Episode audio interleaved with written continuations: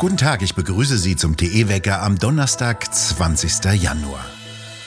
Die Anschuldigungen sind heftig, Verdacht der Untreue.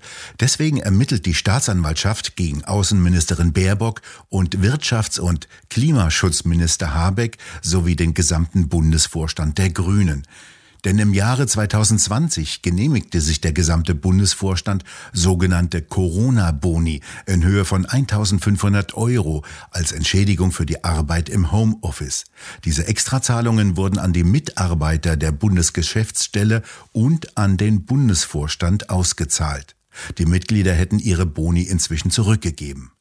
Wie die Staatsanwaltschaft sagte, habe es mehrere Strafanzeigen von privater Seite gegeben. Laut Spiegel wurde das Parlament bereits im Dezember informiert, damit ein Ermittlungsverfahren eingeleitet werden konnte. Auch parteiinterne Rechnungsprüfer der Grünen Partei hatten diese Zahlungen beanstandet. Die Prämie war eigentlich für Corona-Helden gedacht, zum Beispiel für Pflegekräfte. Immerhin hatte Baerbock nicht wie der Bundeskanzler das Gedächtnis verloren, sondern sich sogar an die Zahlung erinnert. Wir hätten das nicht machen sollen, gab sie im vergangenen Jahr zu. Im Bundestagswahlkampf Ende Mai wurde zudem aufgedeckt, dass sie Sonderzahlungen in Höhe von über 25.000 Euro verspätet dem Bundestag gemeldet hatte. Sie hatte dies als blödes Versäumnis bezeichnet.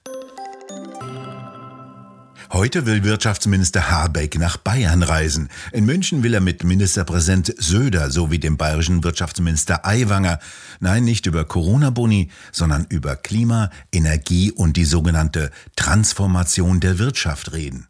Im Wesentlichen also Windräder, Windräder, Windräder. Das erwartet seine grüne Gefolgschaft und dazu braucht er dringend die einzelnen Länder. Hubert Aiwanger von den Freien Wählern hat sich schon einmal hinter Habeck und gegen Söder gestellt.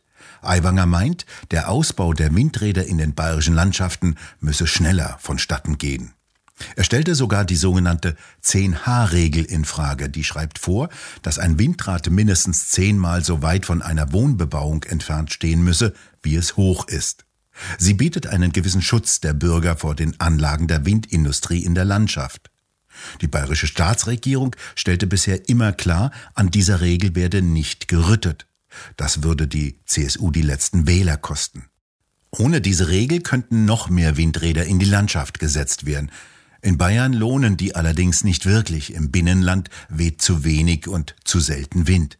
Die Daten zeigen, die bisherigen Windräder in Bayern stehen die meiste Zeit still. Auf die neuesten Genesen, geimpft, geboostert, Irrungen und Wirrungen einzugehen, ersparen wir uns heute. Zu kompliziert, das kann keiner mehr verstehen. Vermutlich nicht einmal mehr die, die sich so etwas ausdenken.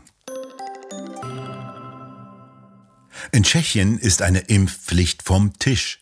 Die neue Regierung um den liberal-konservativen neuen Ministerpräsidenten Fiala hat am Mittwoch nach einer Kabinettssitzung gesagt, es werde keine Impfpflicht geben. Eine Verordnung zur Impfpflicht sollte im März in Kraft treten. Sie wurde im Dezember unter der alten Regierung Babisch für über 60-Jährige und medizinisches Personal, Feuerwehrleute, Polizisten und Medizinstudenten beschlossen. Auch in Tschechien waren zuletzt Tausende von Menschen auf den Straßen und protestierten gegen eine Impfpflicht. Ab heute müssen in Großbritannien Schüler nicht mehr mit Masken in ihren Klassenzimmern sitzen und ab 27. Januar werden fast alle Corona-Beschränkungen aufgehoben. Das hatte bereits Premierminister Johnson vor ein paar Tagen verkündet. Der ist erheblich unter Druck geraten, nachdem ausschweifende Partys mit Alkohol im Garten seines Dienstsitzes bekannt wurden.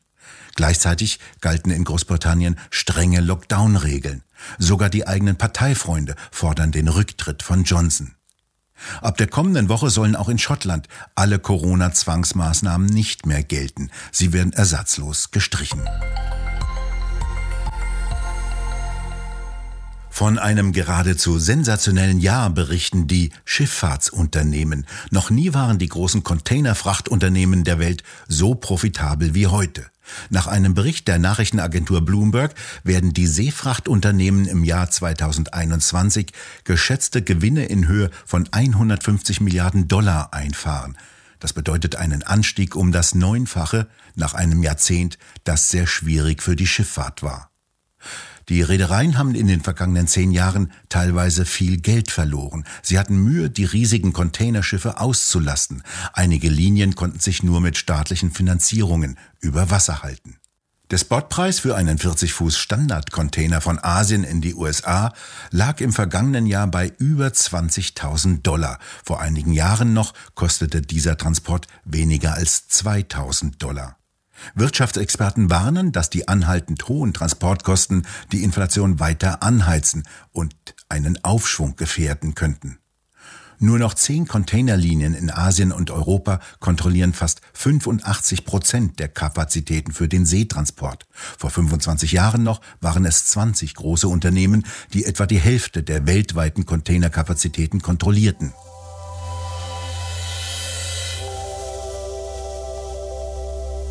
Achtung Fake News. Es wird behauptet und rasch verbreitet, das Bundesministerium für Gesundheit und die Bundesregierung würden bald massive weitere Einschränkungen des öffentlichen Lebens ankündigen. Das stimmt nicht. Bitte helfen Sie mit, Ihre Verbreitung zu stoppen. Das verkündete wörtlich das Bundesgesundheitsministerium vor genau einem Jahr, im Januar 2021.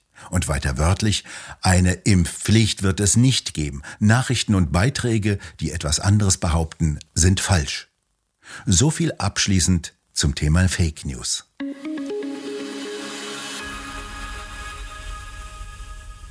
Wer alles auf eine Karte setzt und aus Kernenergie und Kohle aussteigt, ohne eine Alternative zu haben, steht mit leeren Händen da, wenn der Wind nicht weht und die Sonne nicht scheint. Das macht die dringend benötigte Alternative Gaskraftwerk auch zur teuersten.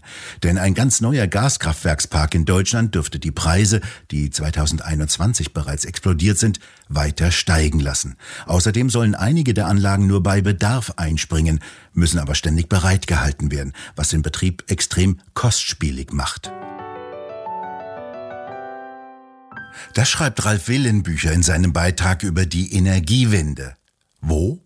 In der neuesten Druckausgabe von Tichys Einblick, dieses fein gestaltete und sorgfältig gedruckte Heft, finden Sie im gut sortierten Zeitschriftenhandel oder direkt im Onlineshop bei www.tichiseinblick.shop auf der Webseite.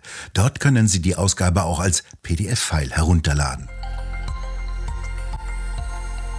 Heute will in Egelsbach bei Frankfurt die 19-jährige Sarah Rutherford zu ihrer letzten Etappe nach Belgien starten. Im vergangenen Jahr hob sie am 18. August in Belgien zu ihrem Flug rund um die Welt ab. Ihr Fluggerät ein Ultraleichtflugzeug vom Typ Shark. Das zählt mit einem etwa 100 PS Rotax-Motor zu den schnellsten Ultraleichtflugzeugen. Sie flog über den Atlantik an der Ostküste der USA in die Karibik, dann an der Westküste nach Alaska und über die Beringsee nach Sibirien.